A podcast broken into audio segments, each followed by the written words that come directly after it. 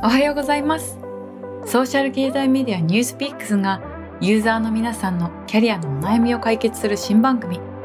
凄腕ヘッドハンターがビジネスパーソンのキャリアの悩みを具体的に聞くラジオ。その名もスゴキャリ。相談役を務めるのはヘッドハンター歴20年以上日差し株式会社代表取締役の近藤保さんです。通算800件以上のヘッドハンティング実績を持つ近藤さん。皆さんがよく知るあの企業の社長人事も実は近藤さんがということもよくあるんです。そんな敏腕ヘッドハンターにキャリア相談に乗ってもらうというこの企画。今回の相談者は教育関係に勤務する35歳のコータさんです。近々転職を考えているというコータさんは自分の現在の市場価値とその価値を上げる方法が知りたいと番組にご応募いただきました。それでは近藤さんとコータさんのキャリア相談を覗いてみましょう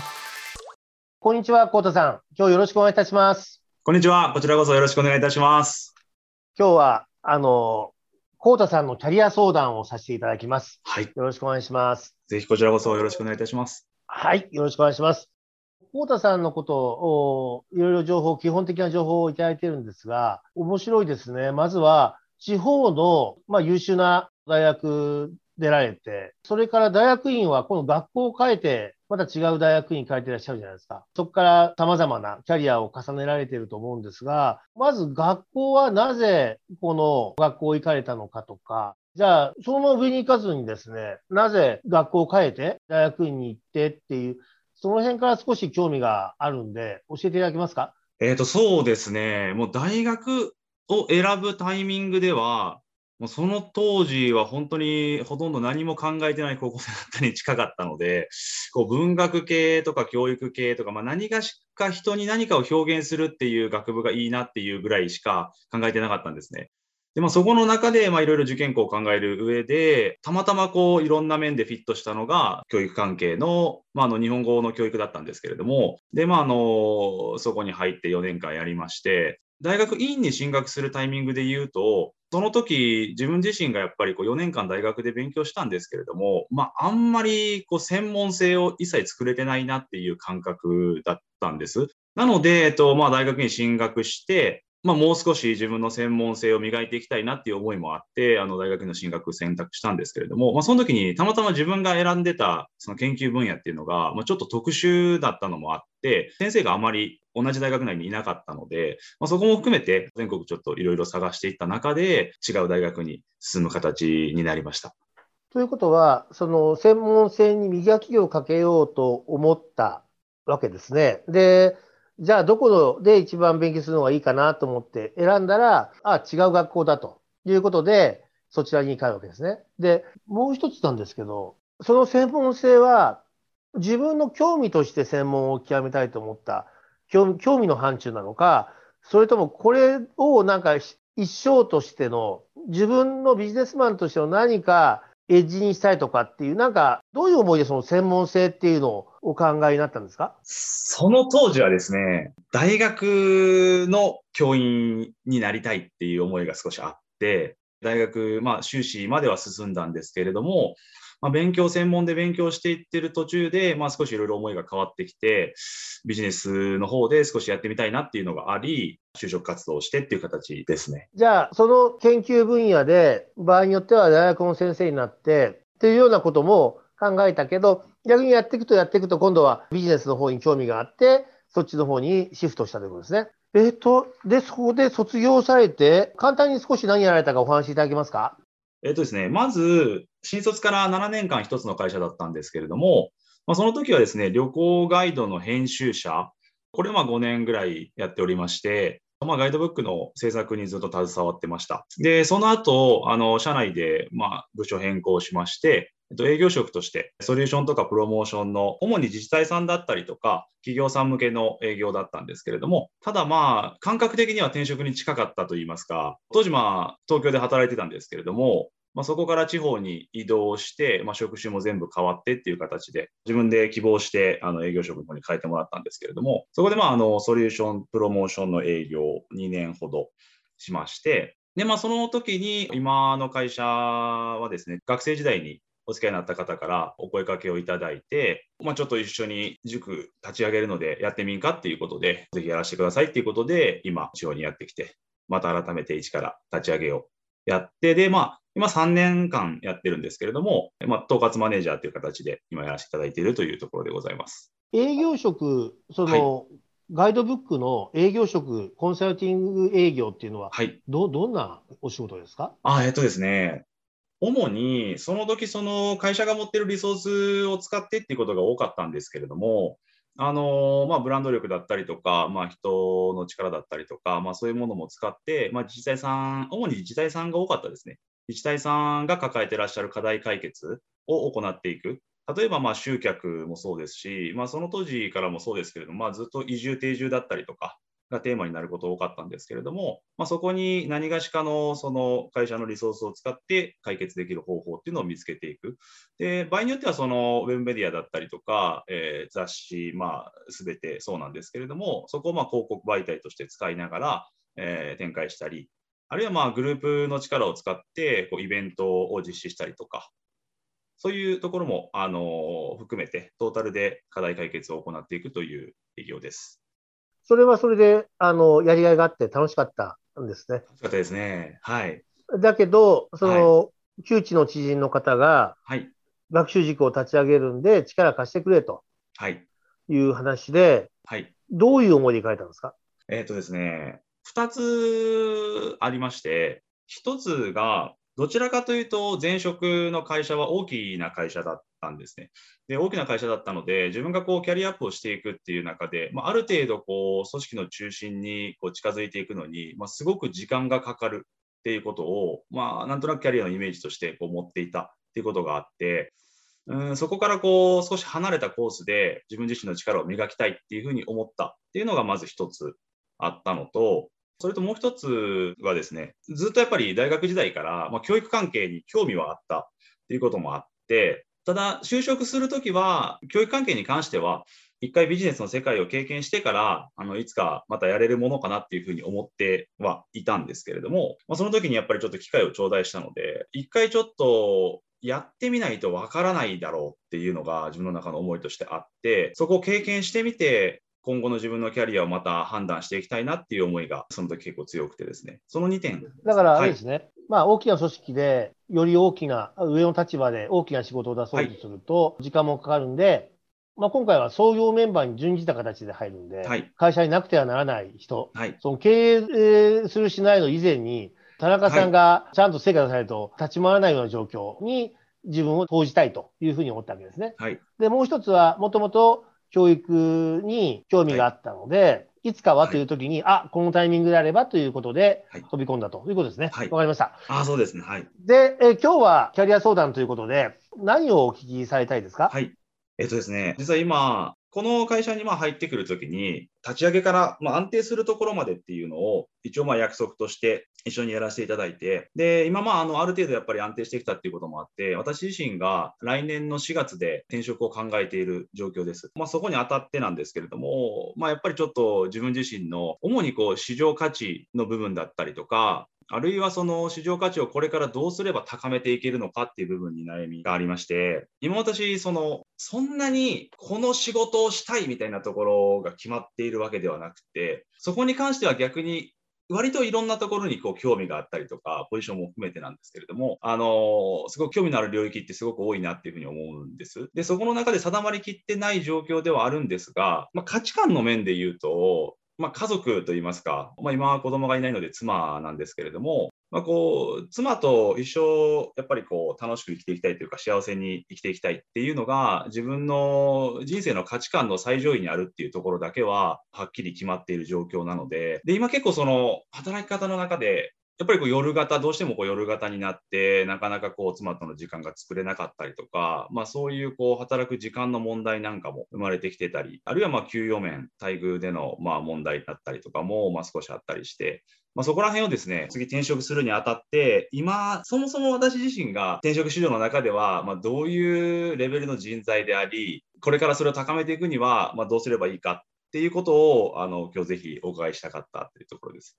いくつか聞きたいことがいっぱいあるんですが、はい、あの順番に聞くと、はい。まあ、何を仕事をしたいってこだわりは特にないっていうことで、ではい。価値観を上げたいのであれば、はい。創業メンバーとして入っているこの軸をはい。上場させたらいいんじゃないですか？ああ、なるほど。それが一番近いじゃないですか？だって転職したら、もう一回ゼロから始めるし、それがうまくいくかどうかもわからない中で、それは考えないっていうか、その理由は何ですか？えっ、とですね、住む地域っていうのもちょっとありまして、今現在ちょっと地方の方に、北陸の地方の方に住んでるんですけれども、うんはい。そうですね。もう一度、あの、妻が関東出身っていうこともあって、関東に戻りたいっていうのも、いや、むしろそこが一番大きいかもしれないですね。奥様にあわ、はい奥様のご意向もあって、関東に戻りたいと。はいが、それが本当は一番で、転職を考えているってことですね。うん、それはそうかもしれないですね。はい。僕すごくきあの気になるので、はいあのさっきからおっしゃってる、はい夜型だから、はいあの奥さんとの幸せがっていう話あったんですけども、はい。夜型の人がみんな家族が不幸せかってそうでもないし、はい。そうですね。奥様うんうんとのそのか家族の幸せって何だろうって思った時に、うん。すべての方々、幸せじゃなくてもいいと思ってる人はほぼいないと思うんで、うん。みんな持ってるわけですよ。はい。だから奥様のそばに同じ時間を過ごすことが、うんうんえーまあ、これはライフワークバランスの価値観。これはライフワークバランスっていう言葉は、うん皆さんあるわけですよ。どんなに、あのーはいワーコリックな人でも、ライフワークバランスがあるし、そこの中で自分の幸せがある。はい。こうたさんが考える家族の幸せ、はい。えーもう少し深くう教えていただけませんか？はあ、なるほど。家族の幸せですね。みんなね、家族の幸せ目指してない人ははいい。ないっていう前提もあると思うんで、はいみんな同じだと思うんですよ。だけど、うんうんうん僕の幸せ、い今、あの、コウタさんの幸せ、コウタさんの幸せはい。おの奥さんの幸せ、うん何なんでしょうっていうのは少し教えてもらえます？なるほど。そうですね。えーっとですね。まあ、あの思いとしては、すごく強いのは、まあ、まずは、やっぱり、なるべく笑顔の総量を増やしていきたいなっていうふうには思っているので、家庭内で一緒にいて楽しい時間っていうものを、まあ、いかに増やしていけるかっていうところがありまして、で、まあ、それにあたって、そうですね、なるべくやっぱり確保したいなと思うのが一緒に入れる時間っていうふうにまあ私自身は考えてて、まあなるべく一緒に過ごす時間を増やして、一緒に楽しい思い出を積み重ねていく。家族でのまあ笑顔の時間っていうものを増やしていく。そこが私にとってはすごく大切なポイントかなと思います。その笑顔を増やすためには、今言った一緒の時間を増やしたいっていうことなんですね。あ、そうですね。思いとしては。一緒にいながら、一緒にいる時間を増やしながら、はい。市場価値を上げていきたいということですね。はい。そうですね。あいい、全然。そういうことですよね。はい。コウタさんは、自分がはい。何か、これで行きたい、こうしたい、これで家族を幸せにしたい、今日より明日、明日より明後日、明後日より来年、きっとこうなるぞはいっていうふうに思える面も作った方がいいんじゃないかなって。はい今、その辺は、だからキャリアアップだとか、自分のキャリアどういうふうに作っていくかっていう話なのかなと思って、必ずしも今このタイミングに奥様との時間をっていうようなことでもないような気はしますよね。うんもっと違う幸せってのがあるかもしれないね。うんなるほど。だって、はい。えっ、と、河野さんは、自分がビジネスマンとして人角の人間にもなりたいし、家族も幸せになりたいってなった場合、はい。やっぱり、あの、そこは何かストレッチするとか、うん。自分のビジョンとか必要のような気がするんだよね。そういった観点からすると、自分はどういうビジネスマンに仕上がっていきたいですか、うーん。なるほど。私、それが分かってれば、頑張れると思うんだよ。頑張れるし、奥さんも応援してくれるうんうんし、一個一個それが達成されると、それが喜びを共有できるうんうんし、それも幸せだとう思う。ーん。でも奥さんと同じ時間過ごすことも、俺は幸せだと思うんだけど、なんか両方とも目指したいっていう話であれば、なんかその辺のところをまず仕事を何を目指したいか、何を達成したいかっていうことを少し整理してみたいなと思いました。はい。その辺は教えてください。あありがとうございます。そうですね。そこが、そこが結構決まりきってないっていうのは、うん、今現状の悩みどころではあるのですが、まあ、あの、興味のある分野は、もちろんいくつか、まあ、存在はしていて、まあ、大体その教育系だったりとか、あるいは地方創生だったりとか、あの、そういう分野に興味があったり、あるいはまあ組織の中で言うと、どちらかといえば、組織全体に関わるような仕事がいいなっていう思いはあるんですけれども、どうかなビジネスマンとして自分がこうなりたい。例えばね、はい。今の学習塾関係も立ち上げから、はい。立ち上げメンバーとして3年間もやってきて、はい。まあベンチャー企業なんで、はい。少しスープの味を薄めてでも、はい自。分の生活を少し何かを我慢しながら会社に支えるような周りやってきて、3年間で立ち上がってきたと。自分の価値どうしたらいいんですかって言ったら、まず一番近いのは、今の学習塾をゼロから立ち上げて、はい。ここまで持ってきて、うん。それ上場させたら、ないしははいもっと大きい会社にしてみたら、うん。それすごく価値出るじゃないですか。はい。そうですね。そこには価値観を感じないんですか？いや、そんなことはない。そんなことはないんですけどい、やいやなんだろう。そうですね。おっしゃる通り、今このままそこを強くしていく、大きくしていくっていうことも、あの、すごく価値のあることであるとは思っているんですけれども、そうだな。今の組織に関して言えば、実はまあその、一緒に働く、まあ仲間だったりとか、みたいなところに関しても、こう少し自分なりに壁を感じていたりとか、そういうものもあったりはしますね。えっと、立場的にはでも、メンバー、なんか、創業メンバーだから、あの、そこそこ気心が知れて、一緒になって、ゼロから価値を作り上げてきた仲間だから、そんななんか、あの、はい壁を感じるとかっていうわけでもないんじゃないですか、うん。よっぽど転職して、はい。違う組織行ったら、うんうんうん嫌なやついっぱいいますからね。100%はい。まあ、それはそうかもしれないですね。はい。なんなんでしょうね。なんか、そこで、やっぱり自分が何か思ったときに、いやいやいやいやいやいやいやと、ちょっと会社、あ今の会社うまくいかないと思うんだよ。俺の力だけはどうしようもないところがあってさ、とか、はい。はい。えーいや、こっから自分は0から1をは作ったけど、1から10の会社の規模まで持ってくるのは難しいと。うんいや、やっぱり自分でやるともう少し大きい会社で、はい何か方向性が見えたところで思いっきりアクセル踏めるような仕事が、の方が自分が価値が出せるんだとか、何か今そこの、今のお仕事で、来年の4月っていう、もうターゲットまで決められたっていうことは、はい何か、うんうん。何かあるんでしょうね。それちょっと教えてもらえません？だろう。そうですね。報酬が安いのかな？低いっていうおっしゃってましたよね。ああ。でもそれはは立ち上げ会社だから報酬はうん。少しやっぱどうしても抑えるんですよね、やっぱり。はい。そうです。あのね、うんあの会社のキャッシュフローをなるべく、はい。あの内部留保に留めて、会社体力つけなくちゃならない時期なんで、はい。仕方がないし、行くときにはそれはそれは分かっていかないと思うんですけど、はい。どうなんでしょうね。とは言っても、やっぱさすがに給料、奥様もいるんであげたいぞっていうなのか、うんどうなんでしょうね。そうですね。今、その、言ってくださってた中で言うと、2つやっぱりやって、まあ、その報酬の面は、確かに、あの、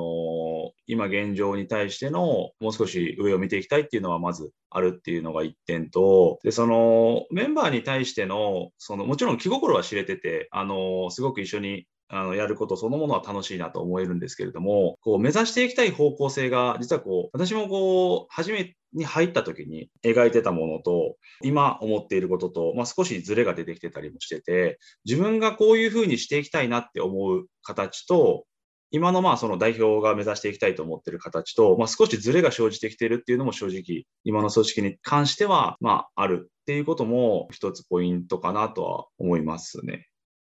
要するに経営者とズレが出るっていうふうに感じることは、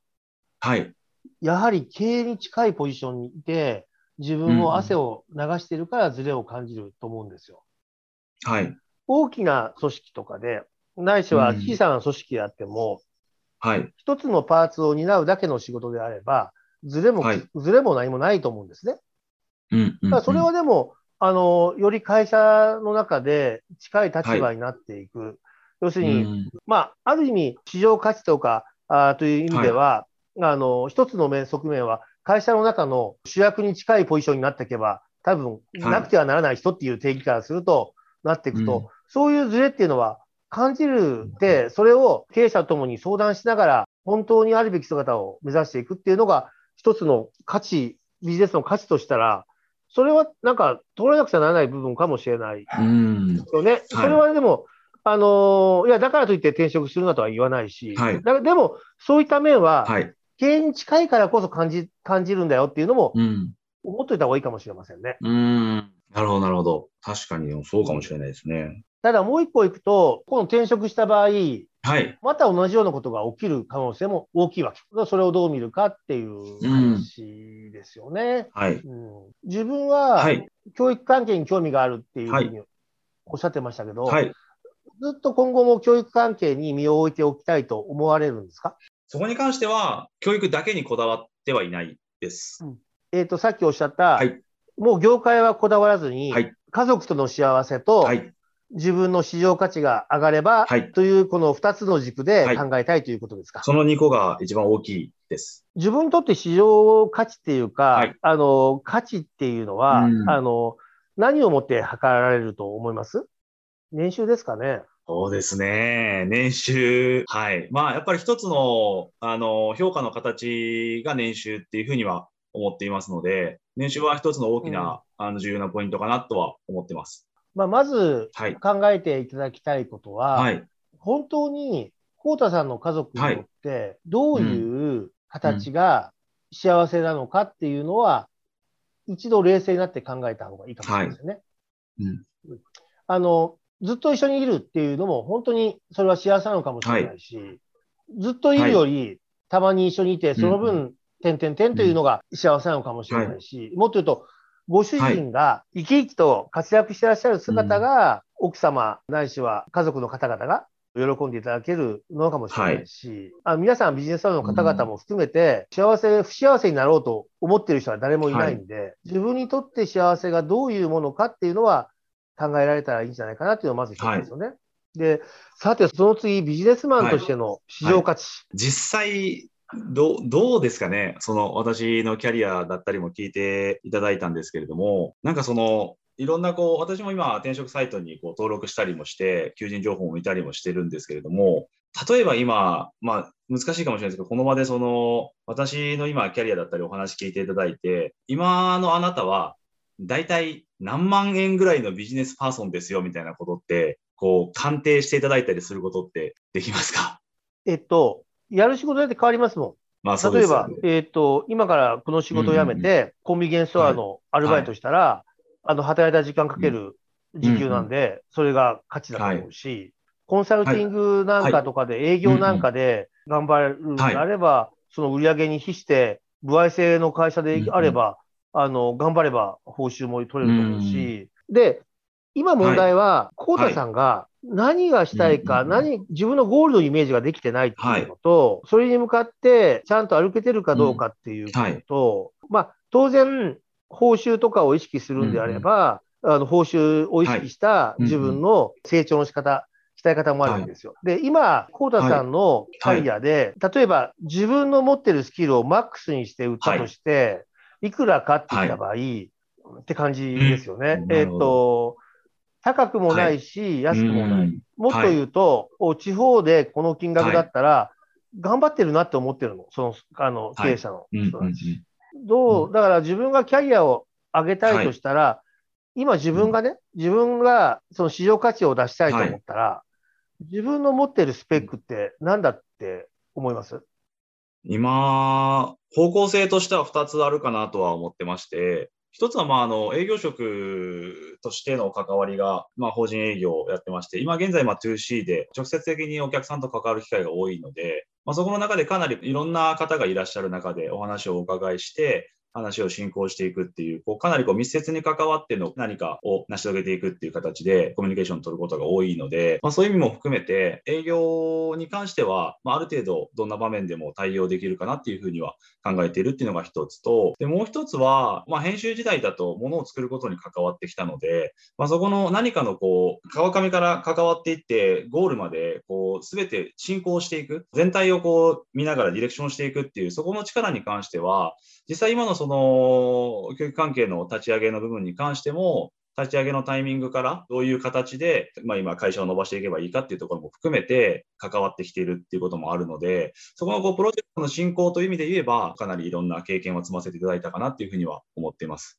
そういう意味では営業とディレクションでっていうことですね。で、市場価値の定義って様々だと思うんですが、僕が理解していることは、僕が理解している言葉ですよ。意味は、はい。市場価値っていうのは、まず市場があること。はい。うん。で、価値として、ある程度の縮尺を持って評価できること。で、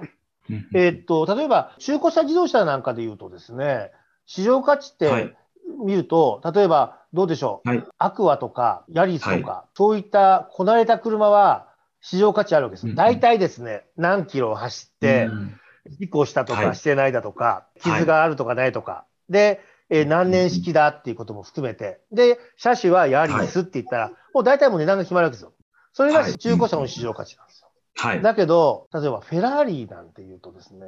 フェラーリの看板が4000万円ってあるけど、あれずっと4000万円って看板があって、本当に売買できてるかっていうと、わかんないんです。はい。うんだから市場価値っていうのはちゃんと市場があること。で、フェラーリの4000万円ははいもしかしたら僕は市場価値とは呼ばなくて、多くのうん。もう売買が行われている方々に関しては市場価値。市場価値の時には、あの、価値を評価するときに、その車を評価する客観的な指標があるはい。こと。その時にはい、コータさんは、営業は自信がありますっておっしゃるんだけど、はい。僕からすると、じゃあ何馬力あるんでしょうとか、い、やいやいや、えっと、うん。何年式でしょうかとかっていうのがわからない。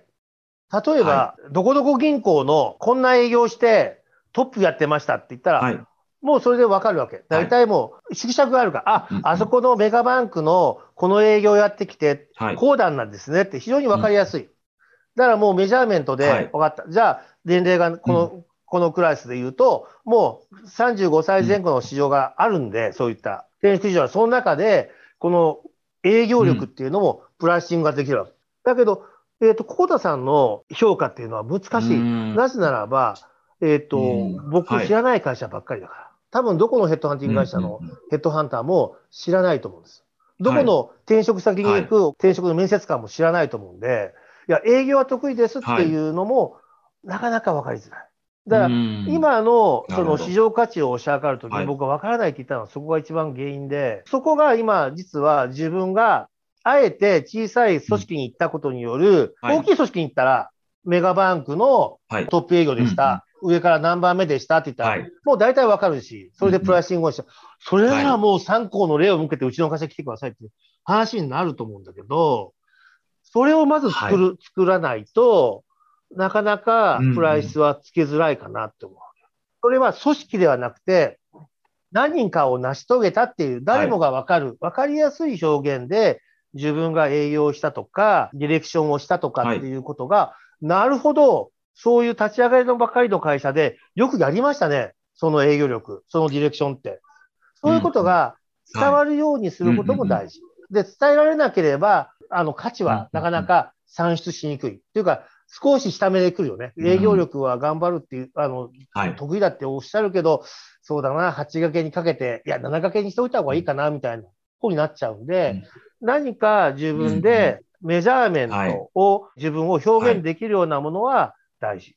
その中で一つわかるのは、うんうんうんゼロから学習塾を立ち上げた。これは、はい。すごいと思うよ。で、それで、ここまで持ってったっていうと、なるほど、どんな苦労があったんですか？って言ったら、あ、そうかっていうのは分かりやすい。一つにはね。はい。あの、その会社が有名か無名かは別にしてっていうん。だそれが、今、コータさんが、来年の4月に向けて、自分の市場価値いくらですかって言われた場合、うんうん。自分の市場価値を作って転職するのかって、まあ、様々なやり方があると思うんですけど、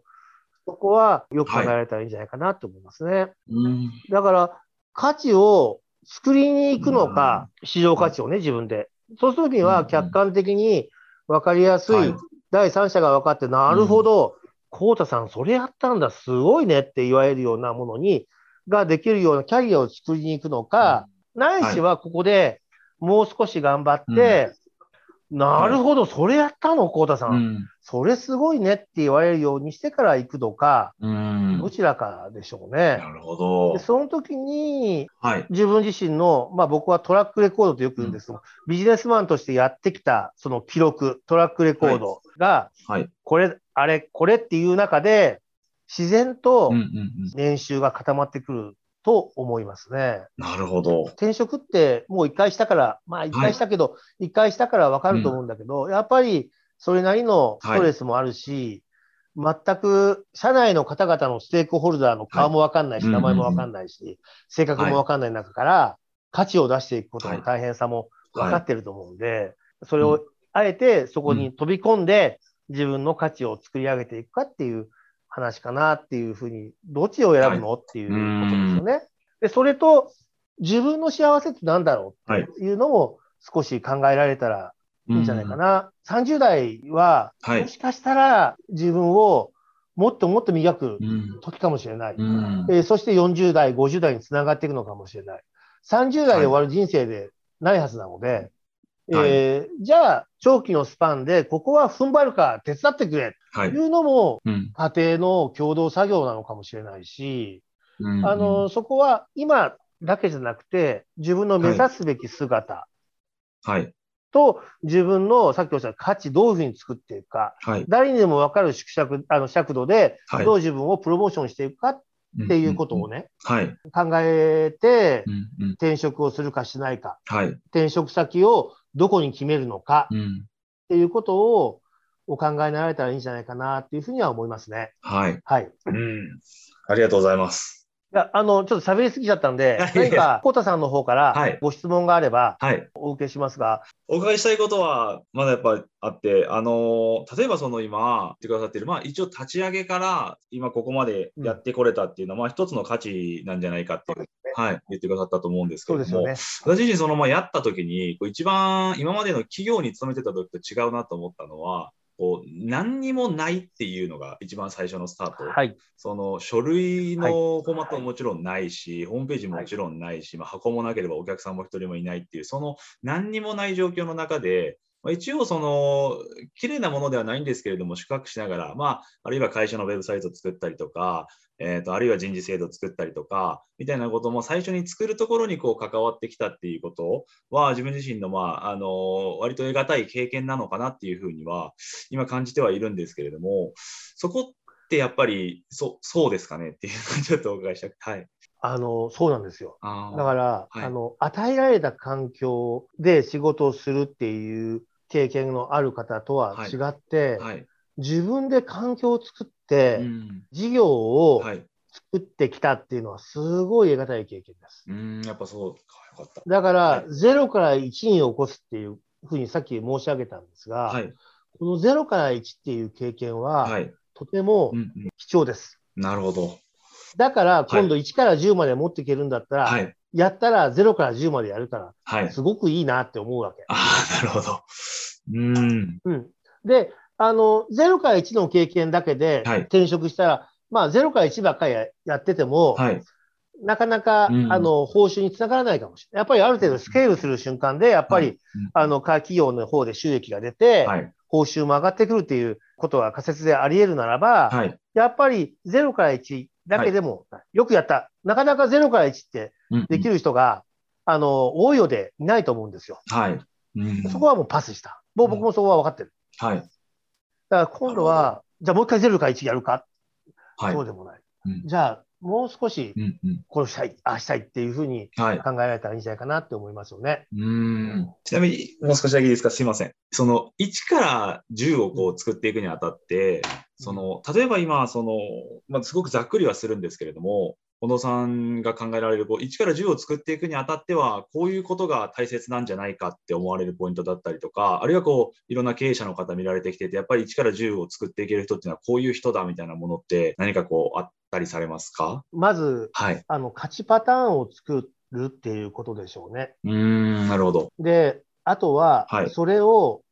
組織の仲間にはい横展開して、うんうん。みんながその勝ちパターンを実践できるようにするっていうこと。だから勝ちパターンっていうのは、ビジネスモデルをちゃんと磨き上げていくっていうことだろうし、はい。社員の方々、こう、あの、塾の先生、塾だから先生もいらっしゃるのかな、はい。あの、先生の方々にもそれを浸透して、はい。それをやっていくっていうことでしょうね。で、うんあとは、日々日々、日々日々、はい。いろいろ問題が起きると思う。はいで、。それをやっぱり、あの、主体的うにん、自らのこととして対応していくっていうことなのかなっていうふうには思いますね。うん。なるほど。まあでも、皆さん、はい誰もがはい0から1、なかなか0から1できることもない。あの、で、今度1から10、はい。それもなかなかできない。うん。だから、はい。みんな頑張りがいがあると思うし、はい。だからそこでキャリアにもしかしたら、うんあの、差ができるのかもしれないし、うんうんいうんや、1から10が難しいのであれば、はい。いや、俺はやっぱり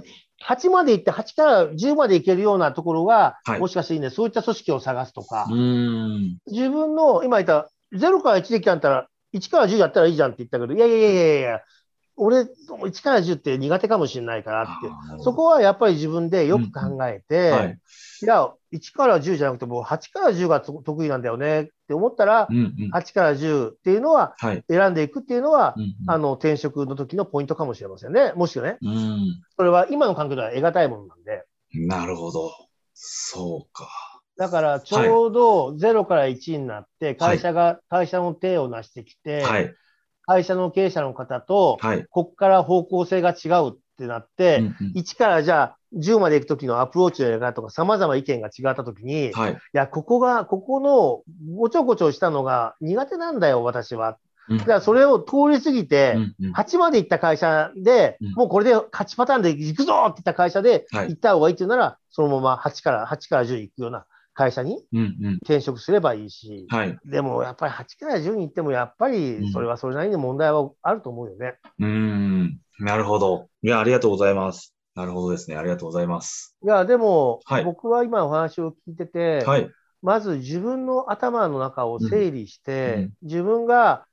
自分の幸せ、奥様の幸せ、はい自分のビジネスマンとしての価値っていうのは、よく考えていらっしゃるけど、うんもう少し整理してみたらいいんじゃないかな。うんうん。で、それに対して、はい自分の得意、やってきたことをもう一回整理、はい。棚卸しをして、はい。自分が目指すべき姿に向けて、うんどういう道筋ではい。行くのがいいのか。うんそこに家族の幸せっていうのも人一倍あ照らし合わせて考えられたら、いいうんんじゃないかな。本当で、はい。ビジネスマンの方々は、はい。まあ僕もビジネスマンだから一緒。はうん。勝てるパターンがあったら教えてほしい。うん僕も教えてほしい。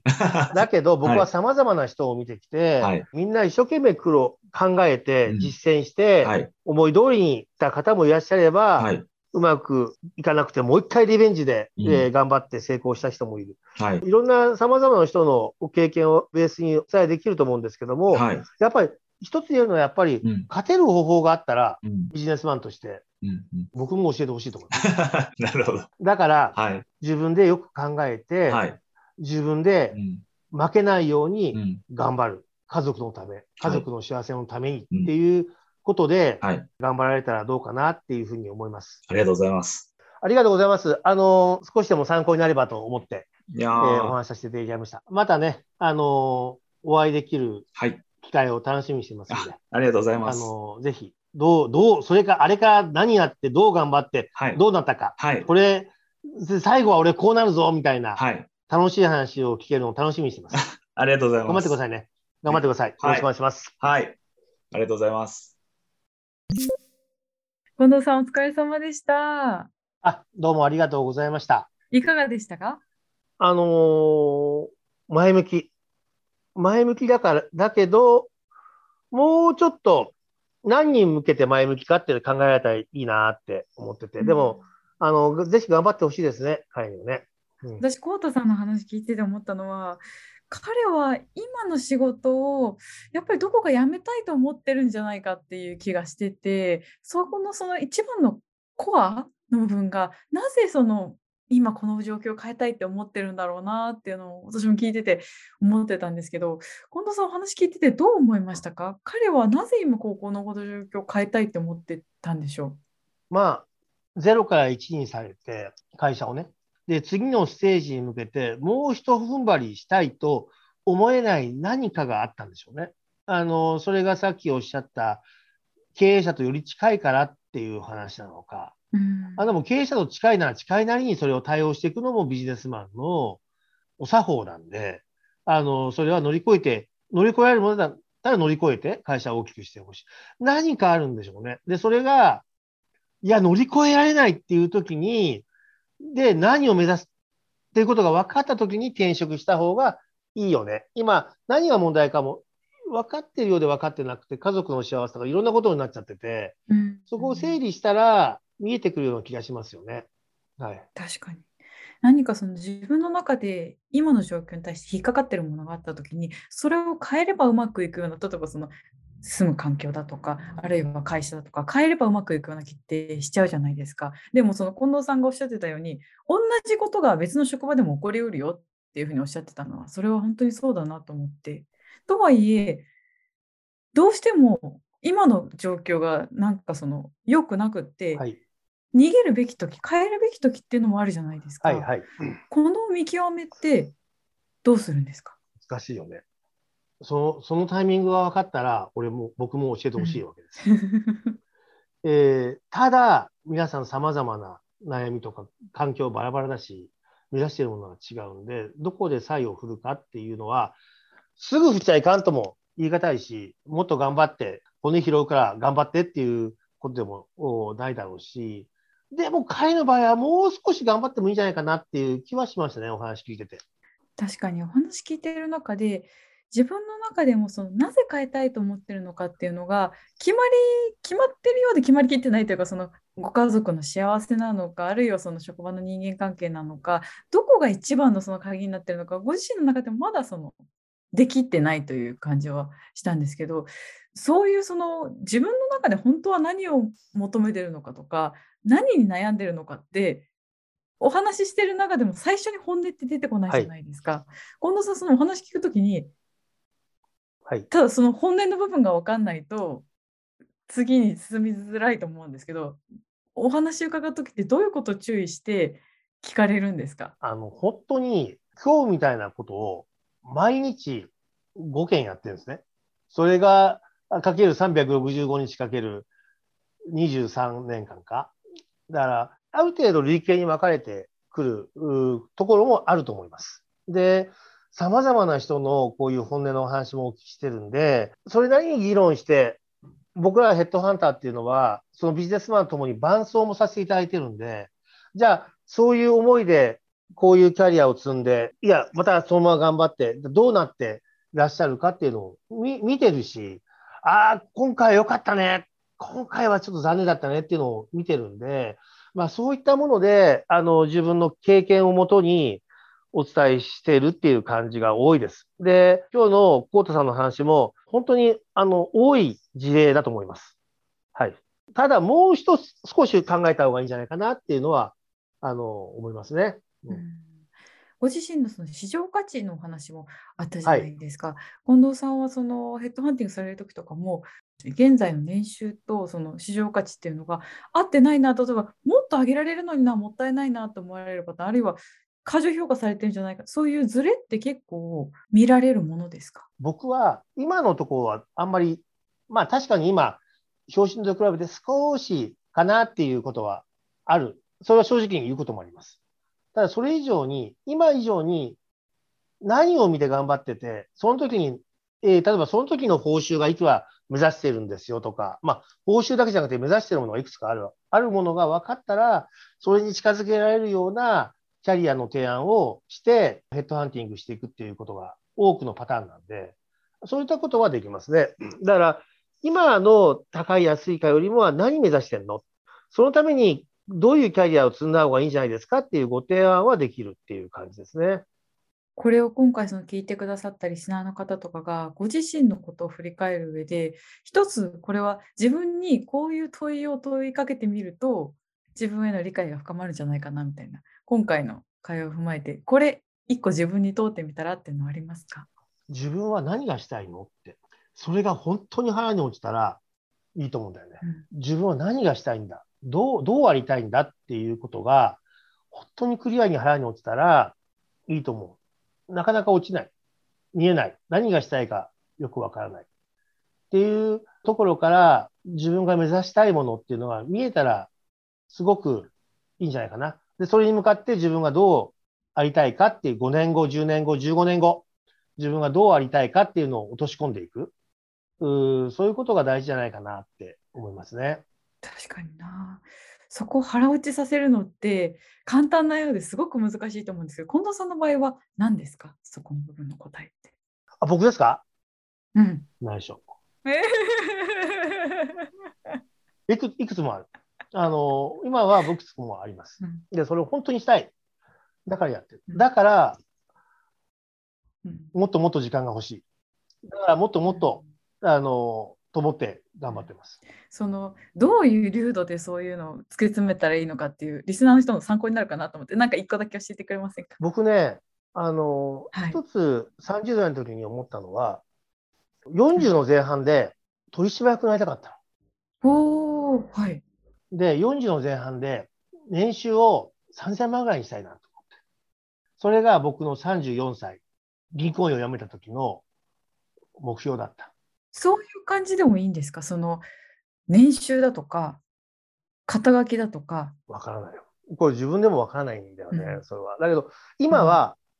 年とともにやっぱりビジネスマンってやっぱり見てるものが変わってくるんで、今はもっと具体的にこうしたい、ああしたいっていうことは具体的に落ちてるんだけど、当時はそんな感じだったなと思います。あんまり参考にならないかもしれない。でも、意地に、あの、それはやりたいと思って、頑張って、自分としてはできたかできてないかっていうのは振り返って、でもう40代前半も終わっちゃったんで、うん今は、あの、違うものをまた見て、えー目指して頑張ってます。うん僕自身。ありがとうございます。ちょっと回を追うごとによりその部分も 詳しくお伺いしていければと思っております。皆さんお楽しみにしていてください。はい。よろしくお願いします。そんな感じでありがとうございます。